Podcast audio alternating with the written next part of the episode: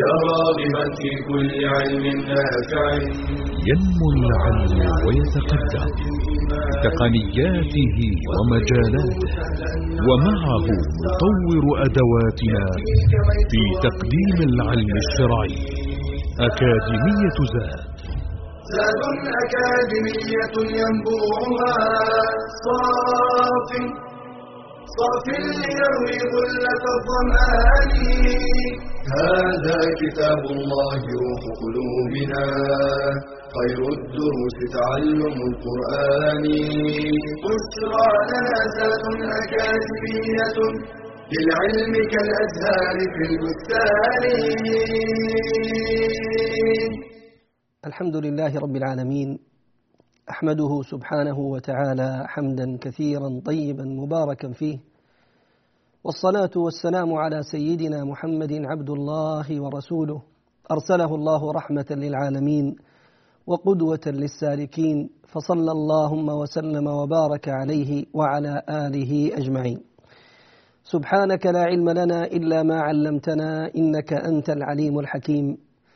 اللهم علمنا ما ينفعنا وانفعنا بما علمتنا وزدنا علما ما شاء الله كان.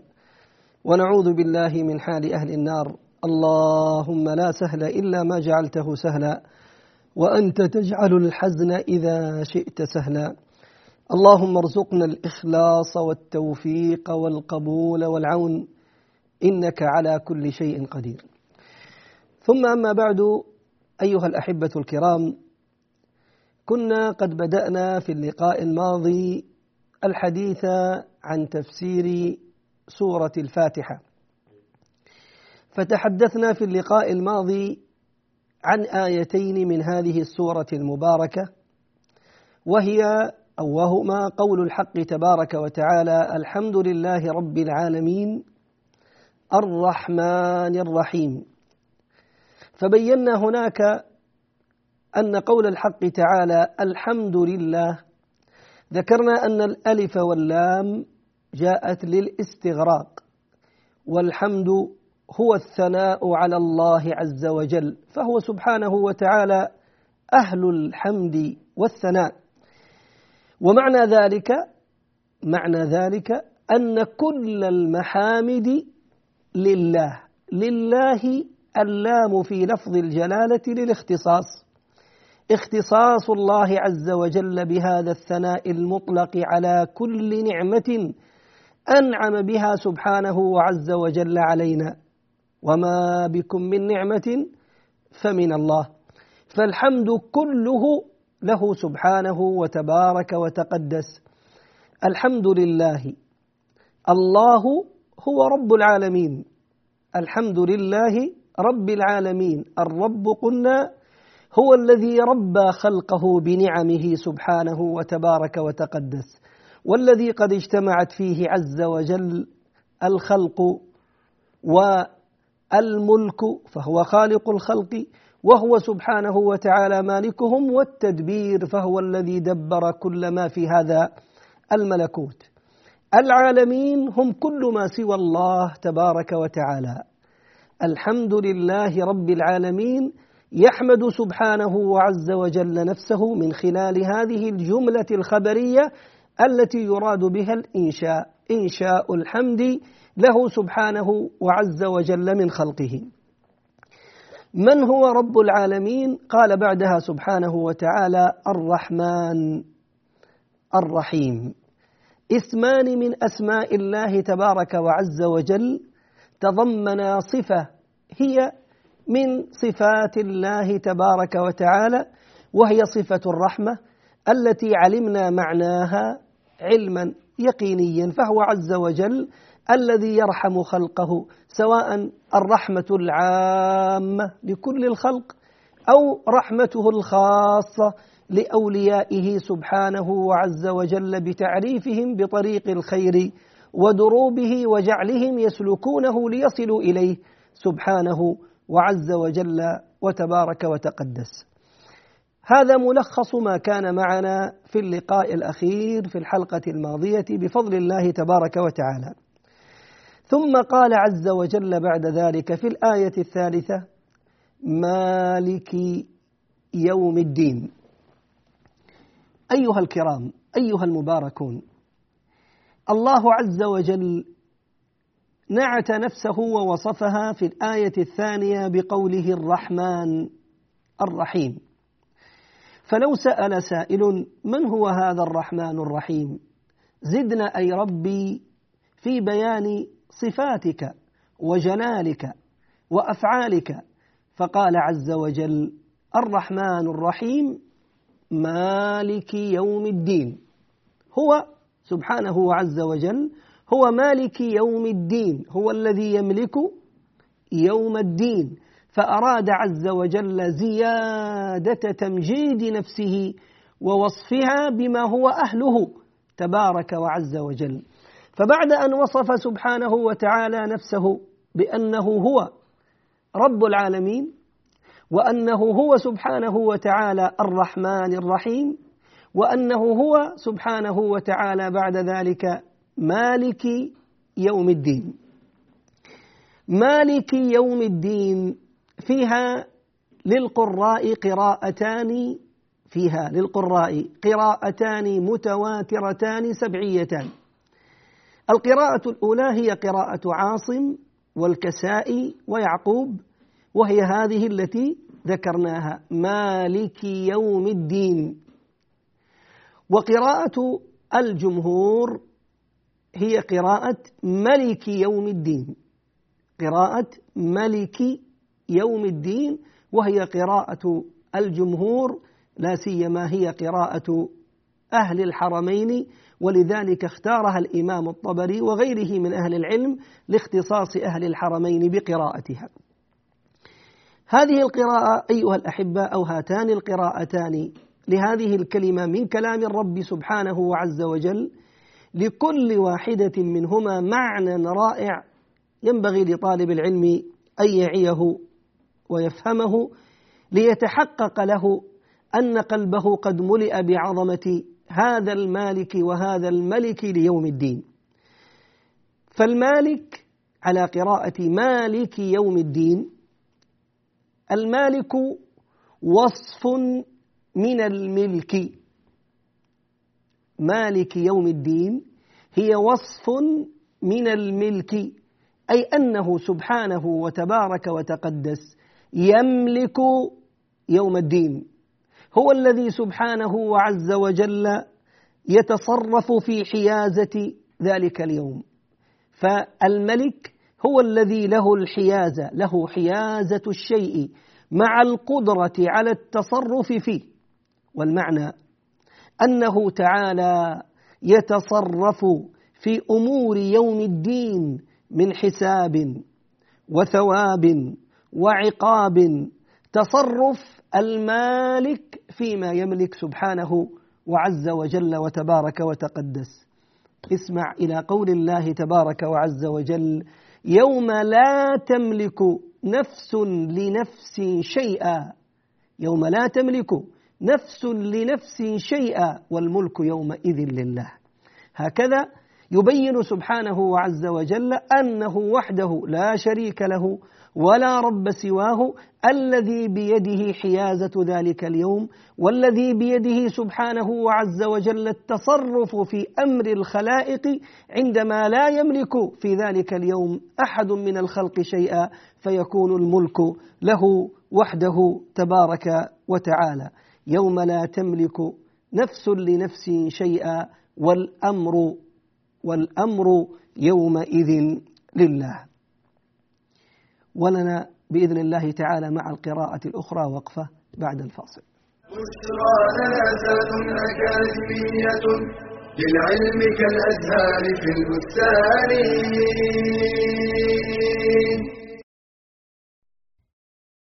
فارق كبير بين من يسافر لنزهة سياحية أو لمشاهدة مباراة وبين من يسافر لطلب العلم. فالرحلة لطلب العلم موصلة إلى سعادة الأبد. قال النبي صلى الله عليه وسلم من سلك طريقا يلتمس فيه علما سهل الله له به طريقا إلى الجنة وبالرحلة يلقى الطالب العلماء وينوع المشايخ ويقارن بين المناهج ويجدد نشاطه ويزيد خبراته. قال الشعبي لو أن رجلا سافر من أقصى الشام إلى أقصى اليمن فحفظ كلمة تنفعه رأيت أن سفره لا يضيع. وهل من شيء أشرف من العلم؟ يرحل في طلبه. وقد رحل موسى عليه السلام في ذلك رحلة شاقة. وإذ قال موسى لفتاه لا أبرح حتى أبلغ مجمع البحرين أو أمضي حقبا. ورحل الصحابة والعلماء من بعدهم في طلب العلم المسافات. حتى سافر بعضهم شهرا في طلب حديث واحد وقطع بعضهم في طلبه أكثر من خمسة آلاف كيلو سيرا على قدميه. فإن عجزت عن الرحلة في طلب العلم فلا أقل من التعلم عبر الشبكات والشاشات قال النبي صلى الله عليه وسلم سددوا وقاربوا والقصد القصد تبلغوا.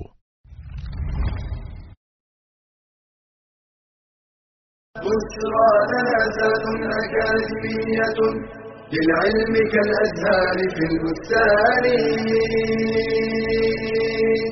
حياكم الله أيها الأحبة وعدنا إليكم مرة أخرى بعد الفاصل. كنا قبل الفاصل. نتحدث عن قول الله تبارك وتعالى مالك يوم الدين. وبينا أن كلمة مالك فيها قراءتان متواترتان. تحدثنا عن القراءة الأولى وهي قراءة عاصم والكسائي ويعقوب في قوله تعالى مالك يوم الدين. وبينا معناها بفضل الله تبارك وتعالى في الفترة أو في اللقاء الذي كان قبل الفاصل. القراءة الأخرى لهذه الكلمة هي قراءة جمهور القراء وهي قول الله تبارك وتعالى ملك يوم الدين. ملك يوم الدين.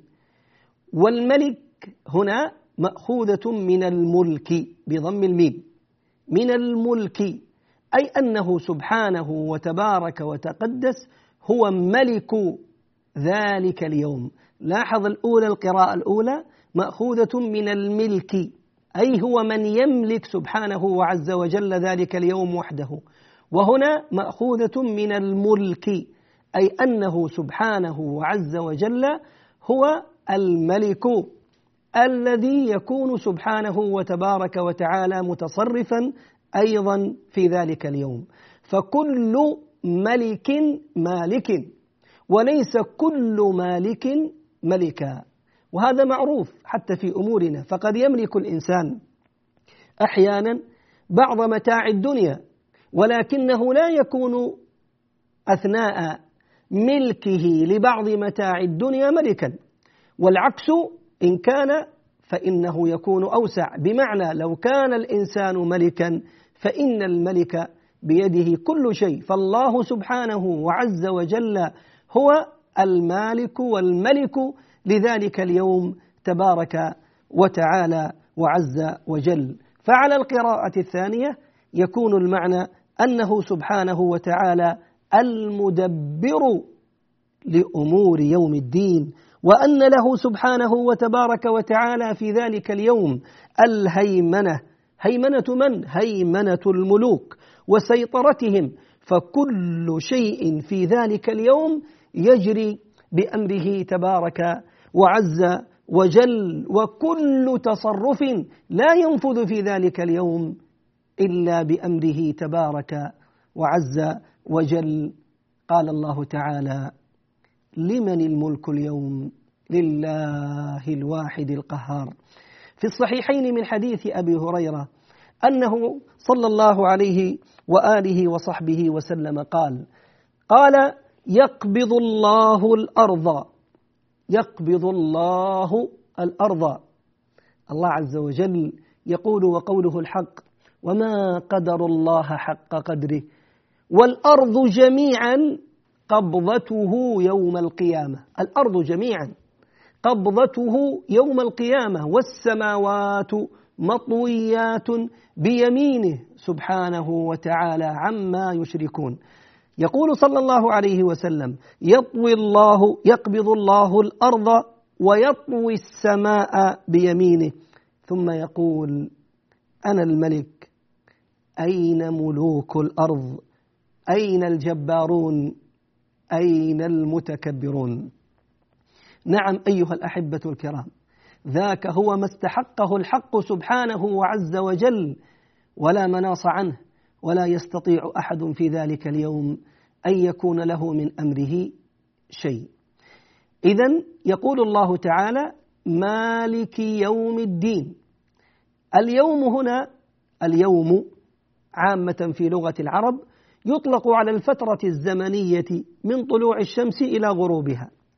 ولكن قد يطلق أحيانا ويراد به الفترة من الزمان. فقد تطول وقد تقصر. وأيام الله عز وجل لا يعلم بسعتها وكنهها إلا هو.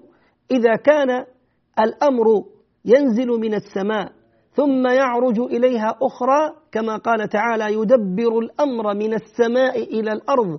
في يوم كان مقداره ألف سنة مما تعدون. فقد يكون أعظم مما نتخيل من طلوع شمس إلى غروبها. وكذلك هو المراد هنا أنه يوم مقداره عظيم. خمسين ألف سنة أقل من هذا أكثر من هذا. ذلك هو اليوم الذي يملكه الحق تبارك وتعالى الذي هو يوم القيامة. سماه الله عز وجل هنا بيوم الدين. والدين في لغة العرب تأتي على عدة معاني والمقصود بها هنا في هذه الآية أي أنه يوم الجزاء والحساب. يوم الجزاء والحساب. إذا هو سبحانه وتبارك وتقدس ملك والذي هو أيضا ملك ليوم الدين يوم الحساب ويوم الجزاء. لماذا خص الله تبارك وعز وجل يوم الدين بالذكر هنا؟ لماذا خص الله تبارك وتعالى ذكر يوم الدين هنا دون غيره؟ قال بعض أهل العلم لأن الأملاك يومئذ زائلة فانية ولا يبقى في تلك اللحظات إلا ذلك اليوم الذي شاء الله عز وجل أن يكون قال الله تبارك وتعالى الملك يومئذ الحق للرحمن. كل الأملاك تزول وكل الملوك يزولون ولا يبقى من هذه الأجرام ومن هذه الأفلاك شيء أبدا بل يبقى ملكه سبحانه وتبارك وتقدس وحده لا شريك له. ولا رب سواه. نعم أيها المباركون إنه يوم الدين يوم الجزاء يوم الحساب. يخبرنا الله تبارك وعز وجل به في هذه الآية المباركة التي هي في أعظم سورة من كتابه تبارك وعز وجل. يقرع تبارك وتعالى بها القلوب قبل الأسماع ليضع كل مؤمن في نفسه أن الله الذي يعبده والذي سبحانه وتعالى يأمره وينهاه هناك يوم جعله الذي هو يوم الدين يوم الحساب والجزاء. يذكرنا الله تبارك وتعالى من خلال هذه الآية التي نكررها في كل ركعة من ركعات صلاتنا أن العبد مهما عاش في هذه الحياة فإنه سيرجع إلى يوم عظيم هو يوم الدين يوم الجزاء ويوم الحساب. كما أنه سبحانه وتعالى هو الذي ذكرنا برحمته التي وسعت كل شيء في الآية التي قبلها فهو الذي يذكرنا هنا أنه سبحانه عز وجل هو الذي له وحده ملك يوم الدين وأن ذلك الرحمن الرحيم أيضا هو شديد الحساب والجزاء وشديد العقاب. لا يغتر المؤمن ولا يسهو ولا يغفل بل المنبغي أن يبقى عقله مشغول في هذه الحياة بين هذين الأمرين بين رحمة وسعت كل شيء وبين خوف من الله تبارك وعز وجل الذي هو مالك ليوم الدين يوم الجزاء والحساب. الخوف والرجاء اللذان هما جناحي هذا المؤمن الذي يطير بهما ويسير في بهما إلى الله تبارك وتعالى وللحديث بقية إن شاء الله للعلم كالأزهار في البستان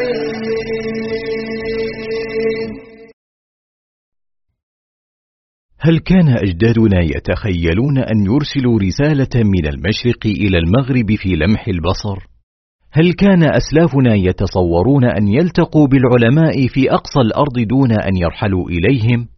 إنها التقنية الحديثة فلاستخدامها في طلب العلم ميزات منها سرعة ويسر الوصول إلى المعلومة وضخامة المعلومات وتنوعها والتواصل مع العلماء حيثما كانوا ومن ميزاتها الكبيرة تيسير طلب العلم على المعاقين وذوي الاحتياجات الخاصة فلا غنى لطالب العلم عن الحاسوب بما عليه من مكتبات ضخمة حيث يمكنه البحث في ألوف الكتب في ثوان معدودة لكن عليه الحذر من التصحيف والتحريف. ولا غنى له عن استخدام الإنترنت في أبحاثه لكن عليه أن يوثق المعلومات من المصادر المتخصصة ولا يكتفي بالمنتديات ونحوها. والتعليم عن بعد من خلال الإنترنت. يسر طلب العلم للمشغولين بالوظائف والأعمال الخاصة والأجهزة اللوحية بتطبيقاتها وبرامجها سهلت التعلم حيث إنها في كف طالب العلم حيثما حل وارتحل. وكذلك الفضائيات لا سيما العلمية المتخصصة. سهلت طلب العلم في البيوت فهي من أنسب الوسائل التعليمية للنساء. فلتستفد بميزات التقنية ولتحذر من شرها. قال النبي صلى الله عليه وسلم إنما العلم بالتعلم وإنما الحلم بالتحلم ومن يتحرى الخير يعطى ومن يتقي الشر يوقى.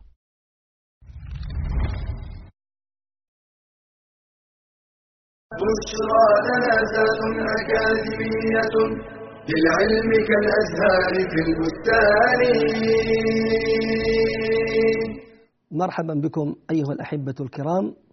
عدنا إليكم بعد الفاصل الذي كنا قبله قد تحدثنا في مقطعين عن معنى قول الحق تبارك وعز وجل مالك يوم الدين. أيها الأحبة إن مما ينبغي أن يستشعره العبد دائما وهو مما يعينه وهو مما يعينه في شدة تعلقه بالله عز وجل بل هو أيضا مما يعينه في شدة سعيه للعبادة والعمل الصالح في تقربه إلى الله وهو أيضا مما يعينه في صرف نفسه عن كل لذة وشهوة محرمة حرمها الله هو تذكر هذه الآية.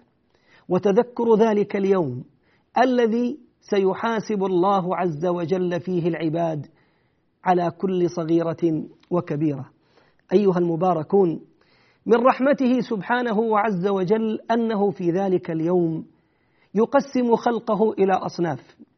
فأما الكافرون فإن هؤلاء يمتازون ولا ينظر الله تبارك وتعالى إليهم فيمتازون من أول الأمر لأن الله عز وجل قد أعد لهم بعدله نارا تلظى.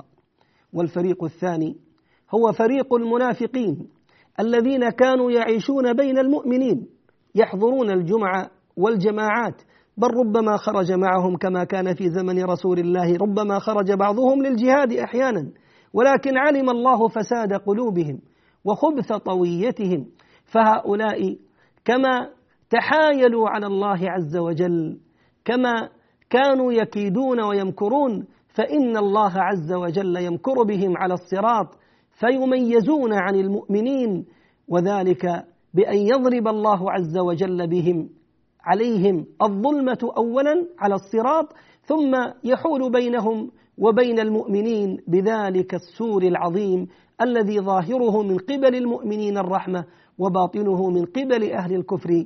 نعوذ بالله والنفاق العذاب. أما الفئة الثالثة جعلنا الله وإياكم من أهلها فهي فئة أهل الإيمان. وهؤلاء يتعامل سبحانه وعز وجل معهم في ذلك اليوم العظيم بميزان الرحمة.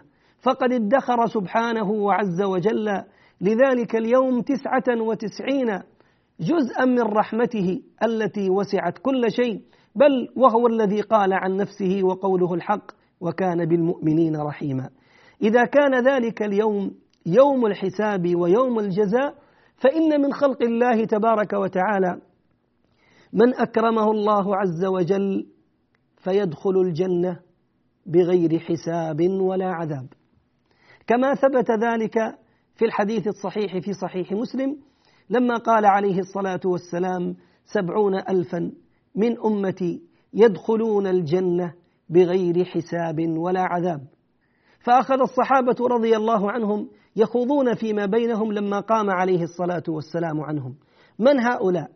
يا ترى أهم المهاجرون أم الأنصار أم من يكونون؟ فخرج عليهم صلى الله عليه وسلم فأخبرهم وقال هم الذين لا يسترقون ولا يتطيرون ولا يكتوون وعلى ربهم يتوكلون. هنيئا ثم هنيئا لهؤلاء.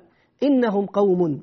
خصهم الله عز وجل في ذلك اليوم بعظيم كرامته وسعة حلمه وجلالة رحمته فإنهم يدخلون الجنة بغير حساب ولا عذاب. اللهم اجعلنا ووالدينا والسامعين من هؤلاء يا رب العالمين.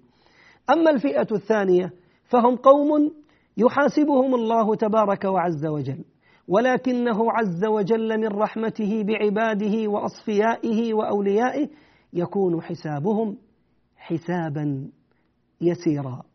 ما المراد بهذا الحساب في يوم الحساب في يوم الدين؟ ما المراد بهذا الحساب اليسير؟ إنه كما أخبر عليه الصلاة والسلام عرض الأعمال عليهم. عرض الأعمال على عباده في الصحيح. يأتي سبحانه وتعالى في ذلك اليوم بعبد من عباده. طالما أسرف على نفسه بكثرة الذنوب فيأتي به سبحانه وعز وجل ثم يرخي سبحانه وتعالى عليه ستره. فيذكره سبحانه وعز وجل بالصغائر. وهذا العبد من الكبائر مشفق. يذكره الله عز وجل بما فعل من صغائر الذنوب. عبدي قد فعلت ذنب كذا وقد فعلت ذنب كذا وقد فعلت ذنب كذا. والعبد يقول بمنطق الذلة والخضوع بين يدي سيده ومولاه سبحانه وعز وجل نعم يا رب فعلت. نعم يا رب فعلت. يذكره تعالى بالصغائر والعبد من الكبائر مشفق. ثم يقول الله تعالى له عبدي هذه ذنوبك. قد سترتها عليك في الدنيا وها أنا ذا أسترها عليك اليوم. ادخل الجنة. يا لرحمة الله أسأل الله أن يجعلني وإياكم ممن رحمهم في الدنيا والآخرة.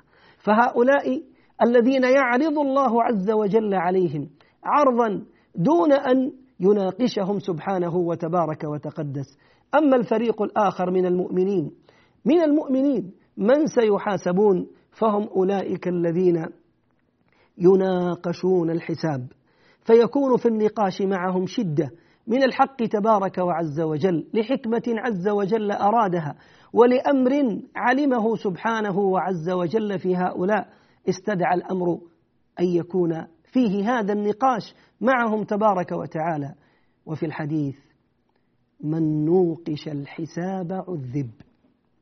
من نوقش الحساب عذب.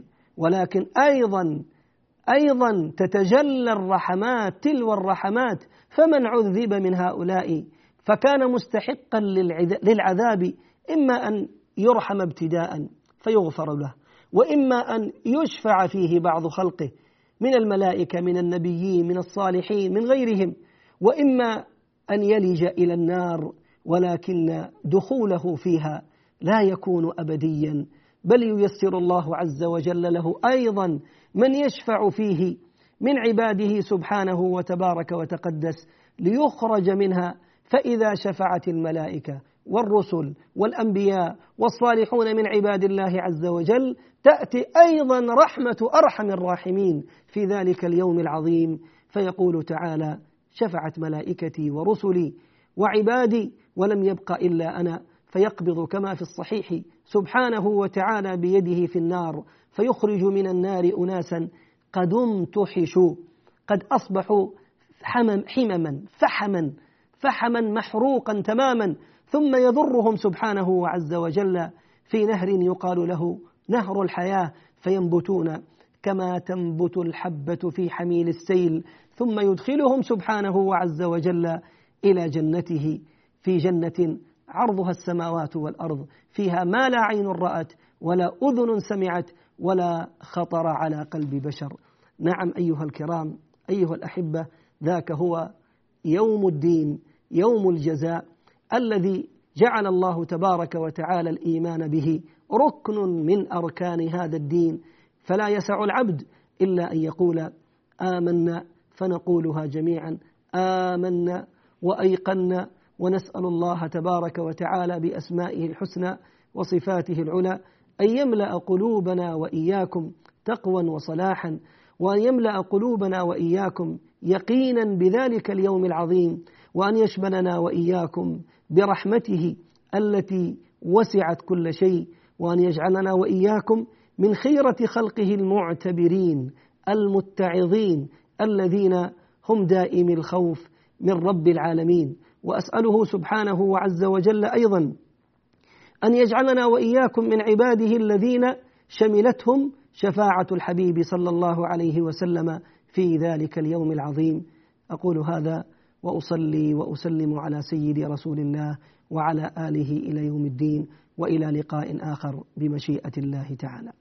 تلك العلوم دروسها ميسورة في صرح علم الراسخ الأركان. بشرى لنا بشرى لنا بشرى لنا ذات أكاديمية للعلم كالأزهار في البستان. name